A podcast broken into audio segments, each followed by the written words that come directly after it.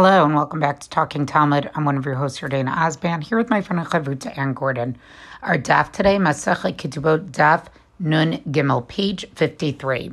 Well, our daf begins actually in the previous daf with a very interesting story uh, that shows some of the negotiations that took place when people got married. And I point this out because I think one of the things we paid attention to in our study of Daf Yomi is when the Gemara goes from discussing halacha and then bringing sort of practical, real world examples. And this is one of the few that we've seen so far in Masechet Ketubot, and I think it's actually a very interesting story uh, that shows a little bit like how some of this worked. Um, and I also think it is a little bit of an unfair ending.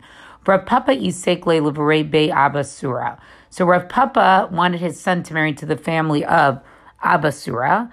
Azil Michtavla Ketubata and um, he went to basically, you know, watch the writing of the of the ketubah. Shema Yehuda bar Meimar. So, uh, so Yehuda bar Meimar heard that Rav Papa was coming. Nafakata it chazele, and so he came and presented himself to him, like you know, to show him kavod. Um. So when they got to the entrance of Abba uh, Abba of Surah's house, right? Haveka mipatar mine. So Rav Yehuda Bar Maimar basically wanted to leave Rav Papa and not go into the house with him. Amarle Ne'ul Mar Bahade. So Rav Papa says to him, let the master come in with me. You came to honor me. Why don't we go in together? Chazi Delo Have Nichale. So Rav Papa saw the, uh, you know, Yehuda Bar Maimar was not, didn't like the idea of going into the house. Amarle. So he says to him, Madatech right? Uh, what what is it that you're upset about? Mishum de Amrle Shmuel Rav Yehuda. Are you do you not want to go because Shmuel said in the name of Rav Yehuda, right? Shinana, right? La tihi ba'bure ach sanata afilu mi bere bisha livere tava. Uh, uh, Delo yide mine v'chol. You shouldn't be a partner in the transfer of inheritance, even from a bad son to a good son, because it's not known what will come from the bad son. In other words, the idea is, is that was he thinking, did he not want to go in uh, because he was thinking about this statement of Shmuel who said in the name of Rav Yehuda that it's not a good idea. Let's say you had two sons, one was a good son, one was a bad son. You decide you're going to transfer everything only to the good son. Why? Because maybe the bad son will end up having good children, right? And even more so, right? One should not partner in the transfer of inheritance from a son to a daughter. So, um, hi nami takanta de. To Amar Rabbi Yochanan Minshun Rabbi Shimon ben Yochai. So Rabbi Papa continues and he says, uh, you know, basically, are you worried? You know, what he's figures out is maybe he's worried that if Yehuda Bar Meimar goes into the house, it's going to sort of pressure Abba, uh, you know, Abba of Surah to basically give more money for the dowry. And so he says this is also a takana of the Chachamim, that a father has to basically provide a dowry for the Chachamim. And it was said in the name of Rabbi Yochanan, in the name of Rabbi Shimon ben Zakkai, right? That, and which was quoted on the previous page, that basically a man should take, you know, this initiative and basically give a, a dowry as large as the portion of his possessions that his son will get in the inheritance. Um, and that that's what should happen. Amarle. So he says, Yehuda ben Meimar says to him, midate. This applies only if the man gives of his free will. In other words, it needs to be of his free will to give this dowry. La nami. But what? But should you force him to do it? Amarle. So Papa answers, Atumi kamane le deul Right? Did I say to you that you should, you know, enter and force him? Right? Um, ul se kamane. Right? I just said, you know, come in with me, but don't force him. So there's this very funny exchange here because it's like Yehuda, you know, uh, Yehuda, uh, uh, you know, is Yehuda Bar Maimar is basically saying like, you know that if I go, right, it's gonna, you know, kind of force him, uh, Abba Surah to sort of give more money. And Papa's kind of playing this game. He's like, no, no, no, you're just gonna walk in with me. You don't have to force him to anything. Uh, right? So he says to him, just my going in, this is what Yehuda Bar Meimar says, is basically going to force him. It's going to make him increase the dowry in my honor. So Rav Papa basically forces him to go and he enters. So he's silent because he's annoyed to be there and he sits there. Uh. And so therefore, Abba of Sur thought that maybe what Yehuda Bar Memar was angry with him, right? Because he's sitting there and he's not talking. And so therefore he writes a dowry that he basically gives everything that he has to this dowry. Lesof Amarle, right? And even after that, he still sees that Yehuda Bar Memar is not speaking to him. And Abba Surah says to him, Hashta nami la He says, even now you won't talk. Right? He says, by the master's life, I've left nothing for myself. So uh, it's just this whole story is like kind of like, I don't know that I want to say it's comic, but it's like a series of misunderstandings, right? Where Papa, in a way that I don't know is totally genuine, sort of forces Yehuda Bar Memar to come. Yehuda Bar Memar resents being there, so he sits there angry. So in the end, he does end up negotiating in a way by his behavior this huge dowry for a Papa's son uh, because Abba Sur is so worried that he's angry with him. And then he sees that he still isn't talking and he says, like, what else do you want? You know, basically, what else do you want from me? So Amarle, so Yehuda Bar Memar says to him, Imi naidi day, right? If you're acting for my sake, I feel I nami to kitab la nichele. Then even what you wrote, it doesn't agree with me. In other words, you shouldn't have done what you thought would please me. Amarle, so he says some hashanami hadarbe. So he says, fine, I'll retract it. And then in a way, that I think is so unfair. Yehuda Bar Memar basically is like, no, no, no, I'm not even going to let you get away with that. Amarle shavuye nafsheche had um, hadrana like kamane. Right. So he says, I didn't, I didn't speak to you so that you should, should turn yourself into the kind of person who retracts his word. So in other words, nope, never. It's fine to be like very, very, very unfair. So I, am not quite sure what to make of the story um, because I think it's like you know, it wants to show the negotiations. And I think part of what this story is showing is that, like, these types of negotiations were very fraught and very, very delicate. I think the other piece the story is trying to show is that maybe these really should be things that are negotiated just between the families and, you know, not having another person sort of come in to negotiate these things because we see this turned out terrible for uh for Abba of Surah. Um I think it just goes to show that really nothing ever changes, at least not when it comes to human nature, when it comes to negotiations, when it comes to, oh, I don't know, the complex relationships that go into, you know, bridging, bringing families together. Obviously, you know, the terms are very Gemara-ish, but it's kind of the same thing always. I want to point out just one other thing before I hand it over to and about Amud Aleph. Uh, after this story, there follows this whole discussion about a woman by Mine Rav Yemar Sava me Rav Nachman. Rav Yemar, the elder, asks this question of Rav Nachman. Let's say a woman sells her marriage contract to her husband. She sh- sh- she basically sold him the right to not have to pay her marriage contract if they divorce or if, or if she gets widowed. Yesh la kitubat binyan dechrin, o ein la kitubat binyan dechrin. And so the Gemara basically asks, what if she has a different uh, ketubah that's sort of provided for her male children? Does that document still stand? Amar le le mochaled. Um, and so Rava says, you know, you can raise this dilemma with somebody who forgoes the right to her marriage contract. And what ensues is a very lengthy discussion about whether or not she still gets this, she can still maintain uh, this ketubah binyan dechrin. So I, I think one of the things to also notice from this passage is, is again, and one of the things we've talked about today, our ketubah is a standardized form. They're, they're all the same. But at least in these times, and uh, we've seen this even from other evidence, you know, from I told I've mentioned many times the Cairo Geniza ketubah, people really negotiated individual things. So the ketubah was one thing that you negotiated. That was sort of to her benefit. And then you could also have this additional ketubah, which was sort of negotiating uh, on behalf of, of male children. Um, and I think it's just interesting again to see all the di- different levels and ways that you know women sought to sort of negotiate and to protect themselves.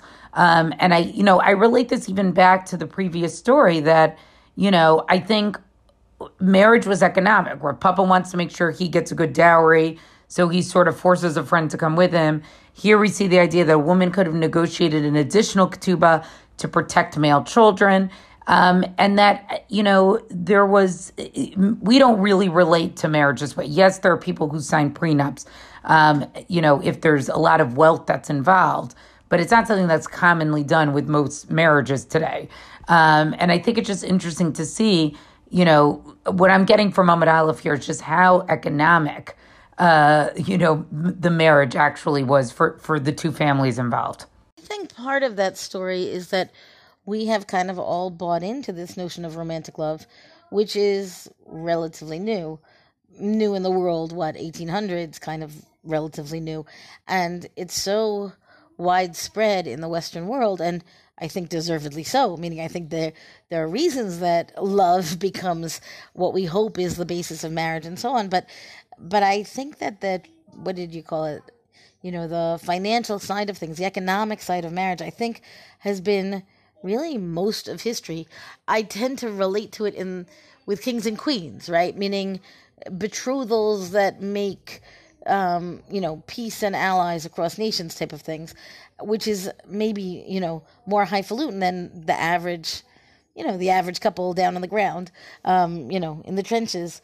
And I do think that this makes, I agree with you that this makes me think of it more in the uh, economic terms of it. But I think that, that the reason that's surprising to us is because we've kind of been so entrenched in our own mindset in the much more, even without going to a Hollywood kind of, you know, picturesque romance, I think that there still was this shift to a romantic um, relationship, right, which was really different from the economic basis of relationship. Okay, um, I want to move on to Amud Bet. Amud Bet, you know, you're you talk here about the the clause that could be in the ketubah about the male children. I want to talk about the Mishnah's discussion of the clause about the female children. Benan nukvan diavian leka minai. So that's the citation from the Mishnah, right? Again, name, saying that if one of the if you have this stipulation in your ketubah, namely specifically that any female children, you know, would be sustained from the husband's property, right? So then the Gemara is going to say Rav Tana, the Rav taught ad til lakhan leguvrin until the daughters the daughters are basically to be provided for from the husband's, um, you know, whatever, from his estate until they're taken as to be wives to other people, right? To other men. Valevi tanei ad Tibagran. And Levi taught, no, no, not until they're married, but until they're grown women. And of course, this to me is, you know, for all that we're looking at marriage now as much more of an economic proposition and something that was, you know, maybe very different from our, our current social mores, this line to me is exactly, you know, very relevant to the way we relate to um, women as they girls as they become women nowadays, right? Do they become women when they get married, or do they become women when they hit an age of of adulthood, and then they're expected to be, you know, uh, whether financially independent, at least you know, moving towards that and on their own. Um, Larav afal gav devagar, v'levi afal gav de insiv. So the question then becomes like, would Rav say this? About them getting married, right? Meaning that they're to be provided for until they get married. Would he agree that that means even in, if they become adults before they get married, right? On the assumption of getting married relatively young, so that as as teens, let's say, for the for our current you know, nomenclature that they would still be provided for at home. But then once they hit their 20s, let's say, again, just for the example, then maybe they would no longer be expected to be provided for from the father's estate. Um, that's the one question for Rav. And then the question for Levi is, you know, does Levi mean that if they're not married, that if they marry young, younger than um, hitting adulthood, you know, does that mean that Levi thinks that, that even if they're married, they would still be provided for from the father's estate? And I think that this is, again, like how far do their positions or how specific are their positions um, when they when they stipulate them? Are they looking simply at just different ways of formulating what it means to be an adult? Or are they or are these very or these actually specific conditions? So the Gemara goes on, Ella Bagar velo insiv. So the Gemara says we're talking about a case where they've become adult women, they're not married, insiv velo bagar, or they were married and were not grown, grown were not yet adults. Dekule alma lo plige that's where they are not disagreeing. Meaning, in the case where they have become adults and are not married, or are married and have not become adults, everybody agrees that that that in those circumstances, namely married or adults, they're not going to be entitled to the father's uh, ongoing provision. What where they do disagree, ki plige What happens to uh to one of these daughters who has become betrothed but is not yet an adult?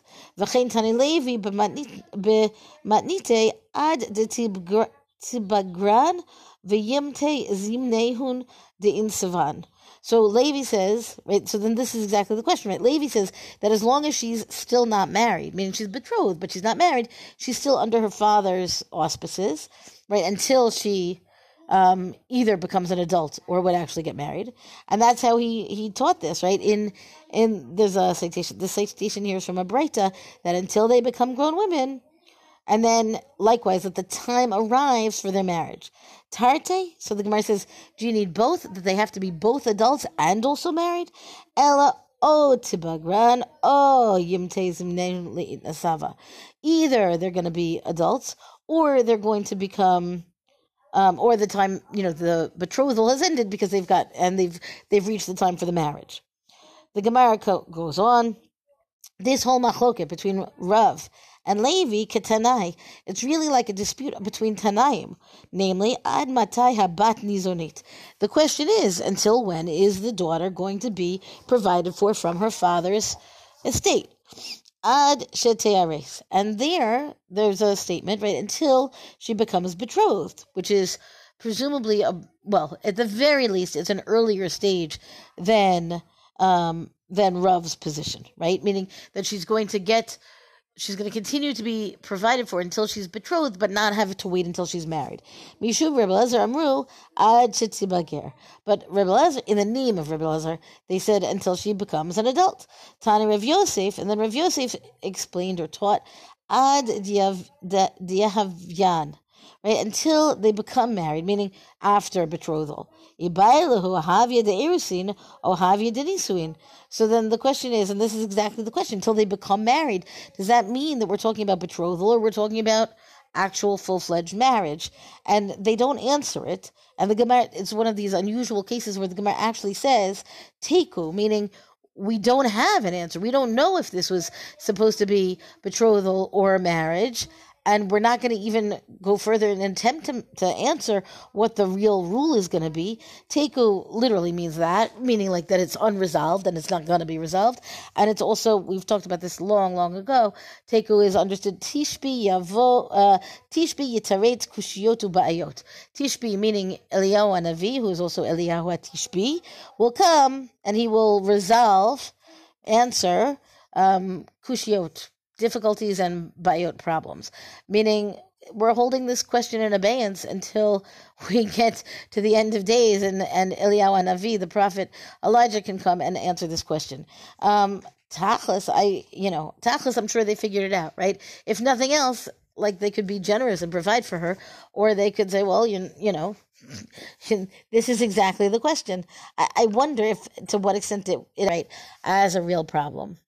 Anyway, that's our DAF discussion for the day. Thank you for joining us. Rank us, review us where you get your podcast. Come talk to us on our Facebook page and tell us what you think of this DAF. Thank you to Rabbi Michelle Farber for hosting us on the Hadran website. And until tomorrow, go and learn.